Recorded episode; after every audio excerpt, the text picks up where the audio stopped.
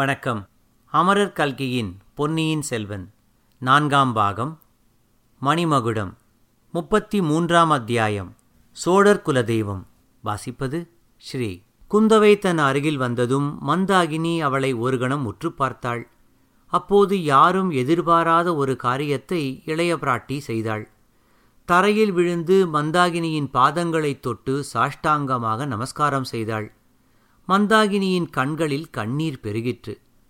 அவள் குனிந்து குந்தவையை தூக்கி எடுத்து அணைத்து கொண்டாள். பிறகு இளைய பிராட்டி அவளுடைய ஒரு கையை தோள்வரையில் சேர்த்து தன் கையினால் தழுவி பிணைத்து கொண்டு சக்கரவர்த்தி படுத்திருந்த இடத்தை நோக்கி வந்தாள்.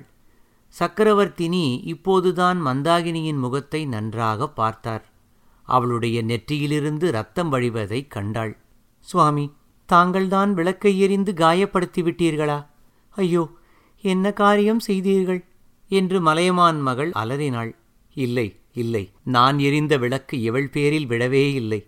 அதற்கு முன்னாலேயே இவள் இரத்த காயத்துடன் வந்து நின்றாள். ஆனால் இந்த பாதகி என் பேரில் பழி சொன்னாலும் சொல்லுவாள். நீங்களும் நம்பிவிடுவீர்கள். நீங்கள் எல்லாருமே அவளுடைய பட்சத்தில் இருக்கிறீர்கள். மலையமான் மகளே, இவளிடம் நீ கூட பரிதாபப்படுகிறாயே. இவள் யார் என்பது உனக்கு தெரியுமா என்று சுந்தர சோழர் கேட்டார். தெரியும் சுவாமி, இவர் என் குலதெய்வம், சோழர் குலத்துக்கே தெய்வம். என் அருமை மகன் காவேரியில் மூழ்கிப் போய்விடாமல் காப்பாற்றி கொடுத்த தெய்வமல்லவா? ஆஹா, நீ கூட அவ்விதம் நம்புகிறாயா? குந்தவை ஒருவேளை அவ்வாறு உன்னிடம் சொன்னாளா? நானே கண்ணால் பார்த்ததைத்தான் சொல்கிறேன். குந்தவையும் அப்போது குழந்தையல்லவா? அவளுக்கு என்ன தெரிந்திருக்க முடியும்? அருள்மொழியை காப்பாற்றியது மட்டுமல்ல, சோழ நாட்டுக்கு தங்கள் உயிரை காப்பாற்றி கொடுத்த தெய்வமும் இவர்தானே. தாங்கள் பூதத்தீவில் காட்டுக்கரடிக்கு இரையாகாமல் காப்பாற்றிய தெய்வம் அல்லவா? கடவுளே, அது கூட உனக்கு தெரியுமா? இவள் இத்தனை நாள் உயிரோடு இருந்து வருகிறாள் என்பதும் தெரியுமா? சில காலமாக தெரியும். தெரிந்தது முதல் இத்தேவியை ஈழ நாட்டிலிருந்து அழைத்து வரும்படி முதன் மந்திரியிடம் சொல்லிக் கொண்டிருந்தேன். அனிருத்தரே, இது என்ன மகாராணி சொல்லுவது? இவள் உண்மையிலேயே அந்த கரையர் மகள்தானா? இவள் உயிரோடுதான் இருக்கிறாளா? இவள் இறந்துவிட்டாள் என்பது பொய்யா?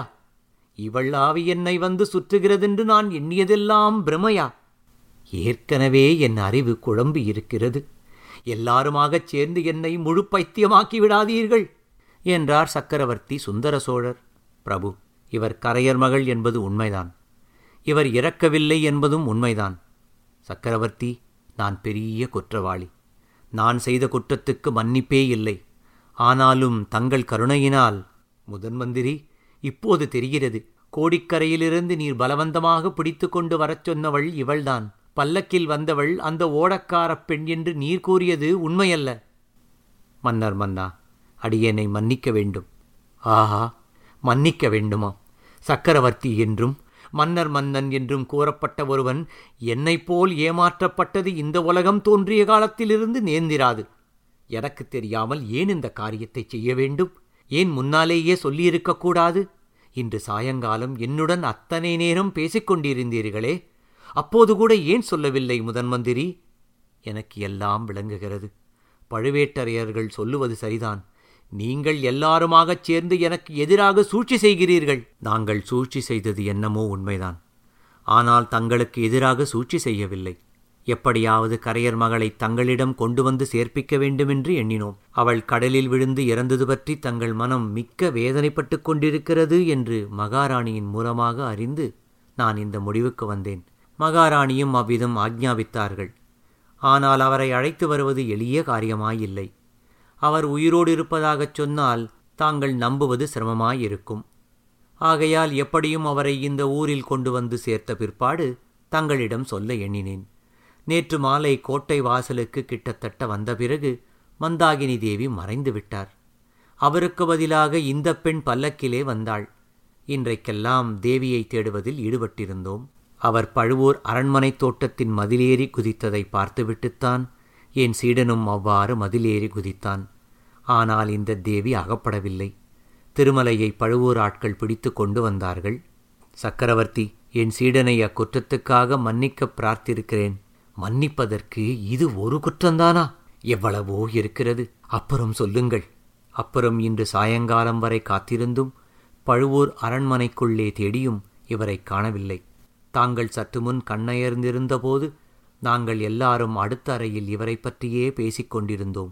இவர் எங்கே மறைந்திருக்கக்கூடும் என்றும் இதையெல்லாம் பற்றி தங்களிடம் எப்படி சொல்வது, யார் சொல்வது என்றும் யோசனை செய்து கொண்டிருந்தோம்.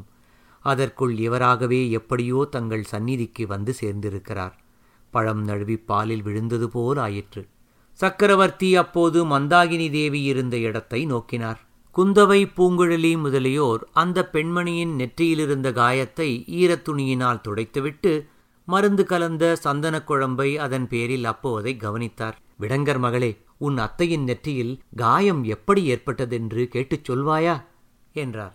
பூங்குழலி 2 அடி முன்னால் வந்து, கேட்டேன் பிரபு, ஆனால் அத்தை சொல்லும் காரணம் எனக்கே சரியாக விளங்கவில்லை என்றாள். என்னதான் சொல்லுகிறாள்? நான் விளக்கை எறிந்ததால் ஏற்பட்ட காயம் என்று சொல்லுகிறாளா? இல்லை இல்லை, மலைமேல் முட்டிக்கொண்டதால் காயம்பட்டதாகச் சொல்லுகிறார். ரத்தம் வழிந்ததை அவர் கவனிக்கவில்லை என்றும் கூறுகிறார். சுந்தர சோழர் அப்போது ஒரு மிக அபூர்வமான காரியம் செய்தார். கலகலவென்று நகைத்தார். அம்மாதிரி அவர் சிரித்ததை மற்றவர்கள் பார்த்து பல வருஷங்களாயின. மீண்டும் மீண்டும் அவர் நினைத்து நினைத்து சிரித்தார். அனைவரும் அவரை கவலையுடன் உற்று பார்க்கத் தொடங்கினார்கள். முதன் மந்திரி, எதற்காக என்னை எல்லோரும் இப்படி உற்று பார்க்கிறீர்கள்? எனக்கு புதிதாக பைத்தியம் பிடிக்கவில்லை, பழைய பைத்தியம்தான் மிச்சம் இருக்கிறது. இப்போது நான் சிரிப்பதின் காரணம் உங்களுக்கெல்லாம் தெரியவில்லையா? சோழவள நாட்டில் இவள் மலையில் மோதிக்கொண்டு காயம்பட்டதாக கூறுகிறாளே, மலையை பற்றி சொல்வானேன்? இங்கே ஒரு சிறிய விக்கிரகம் செய்யக்கூட கல் கிடைக்காதே. சோழ சக்கரவர்த்தியின் தலையில் யாராவது கல்லை போட விரும்பினால் அதற்கு கூட ஒரு கருங்கல் கிட்டாதே. இவள் மலை மீது மோதிக்கொண்டதாகச் சொல்கிறாளாமே, எந்த மலையின் மேல் மோதிக்கொண்டாள்? பூங்குழலி, நன்றாக கேள் என்றார். இதையெல்லாம் கேட்டுக்கொண்டிருந்த வானதியின் முகத்தில் அப்போது ஒரு பிரகாசம் உண்டாயிற்று. அவள் சட்டென்று 2 அடி முன்வந்து சக்கரவர்த்திக்கு வணக்கம் செலுத்தினாள். ஐயா, எனக்கு ஒன்று தோன்றுகிறது, கட்டளையிட்டால் சொல்லுகிறேன் என்றாள். வேளிர் மகளே, நீ வேறு இங்கே இருக்கிறாயா? உன்னை இத்தனை நேரமும் நான் கவனிக்கவே இல்லையே. இவ்வளவு தடபுடலுக்கும் நீ மூர்ச்சையடைந்து விழாமல் இருக்கிறாயே, அதுவே ஆச்சரியந்தான். உனக்கு என்ன தோன்றுகிறது? எதை பற்றி சொல் என்று சக்கரவர்த்தி ஆக்ஞாபித்தார். இந்த தேவி மலைமேல் மோதிக்கொண்டதால் காயம்பட்டது என்கிறாரே, அதை பற்றி எனக்கு ஒன்று தோன்றுகிறதையா. என்ன என்ன, நீ புத்திசாலி பெண், உனக்கு ஏதேனும் காரணம் புரிந்தாலும் புரிந்திருக்கும். சீக்கிரம் சொல். ஈழ நாட்டில் மலையில் முட்டிக்கொண்டு அந்த இரத்த காயத்துடனே இங்கே வந்திருக்கிறாளா? இல்லை ஐயா, இந்த அரண்மனை தோட்டத்தில் சிற்ப மண்டபம் ஒன்று இருக்கிறதல்லவா, அதற்குள்ளே ராவணன் தூக்கி பிடிக்கும் கைலாச மலை ஒன்று இருக்கிறது. ஒருவேளை அதில் இவர் முட்டிக்கொண்டிருக்கலாம். இவ்விதம் வானதி சொன்னதும் அத்தனை பேரும் வியப்புக் கடலில் மூழ்கி போனார்கள். இருக்கலாம் இருக்கலாம், அப்படித்தான் இருக்கும் என்று ஒருவருக்கொருவர் சொல்லிக் கொண்டார்கள். குந்தவை வானதியின் நெற்றியை தொட்டு திருஷ்டி கழிப்பது போல் கையை நெறித்து, அடியன் கண்ணே, என்ன புத்திசாலியடி நீ, எங்களுக்கெல்லாம் தோன்றாதது உனக்கு தோன்றியதே என்றாள். பூங்குழலி அதை கோபத்துடன் பார்த்து கொண்டிருந்துவிட்டு தன்னுடைய ஊமையத்தையிடம் சமிக்ஞை பாஷையில் பேசினாள்.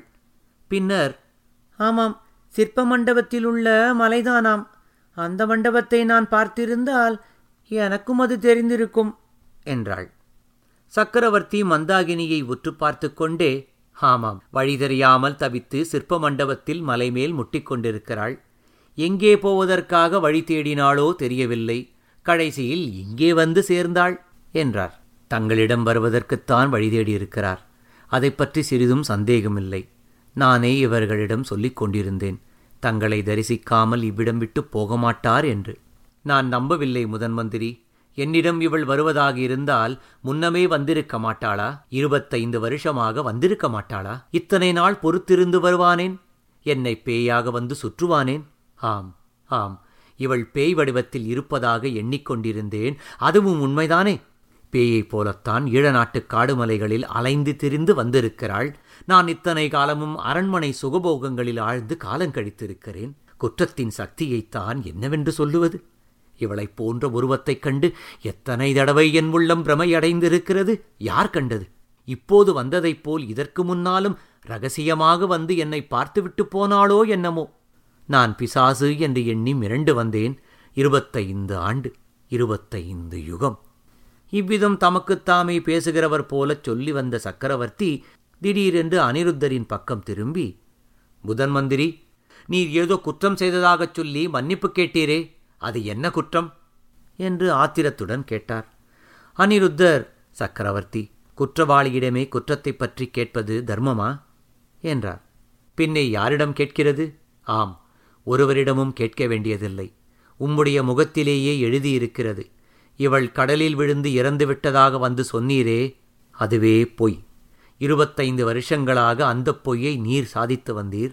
நானும் நம்பி வந்தேன். அனிருத்தரே, உண்மையிலேயே உமது குற்றம் மிக பயங்கரமானது. அதற்கு நான் மட்டும் பொறுப்பாளி அல்ல சக்கரவர்த்தி, கரையர் குல மகளும் பொறுப்பாளிதான். அவர் கடலில் விழுந்தது என்னமோ உண்மை. பிறகு புனர்ஜென்மம் அடைந்தார். தங்களிடம் அவர் உயிரோடு இருப்பதை சொல்ல வேண்டாம் என்று வாக்குறுதி வாங்கிக் கொண்டார். வாக்குறுதியை கொடுக்காவிடில் மறுபடியும் உயிரை விட்டுவிடுவேன் என்று சொன்னார். இவையெல்லாம் உண்மையா என்பதை தாங்களே அவரிடம் கேட்டு தெரிந்து கொள்ளலாம். கேட்க வேண்டியதே இல்லை, அவ்விதமே இருக்கும். ஆனாலும் நீங்கள் எல்லாருமாகச் சேர்ந்து எனக்கு எதிராக சதி செய்கிறீர்கள் என்று நான் கூறியதிலே தவறு ஒன்றுமில்லை அல்லவா என்றார் சுந்தர சோழர். நான் செய்த குற்றத்துக்கு மன்னிப்பு இல்லைதான், மன்னிப்பு நான் கோரவும் இல்லைதான். ஆனாலும் பல வருஷ காலமாக என் மனத்திலிருந்த பாரம் இன்றைக்கு நீங்கிவிட்டது. இனி எனக்கு விடை கொடுங்கள். திருவரங்கம் சென்று ஸ்ரீரங்கநாதருக்கு சேவை செய்து நான் என் நாட்களை கழிக்க அனுமதியுங்கள். அது முடியாத காரியம் பிரம்மராயரே. நீர் அன்று செய்த குற்றத்தினால் இன்று எத்தனையோ குழப்பங்கள் நேர்ந்திருக்கின்றன. அவற்றையெல்லாம் தீர்த்து வைத்துவிட்டல்லவா நீர் ரங்கநாதருக்கு சேவை செய்யப் போக வேண்டும் என்றார் சக்கரவர்த்தி.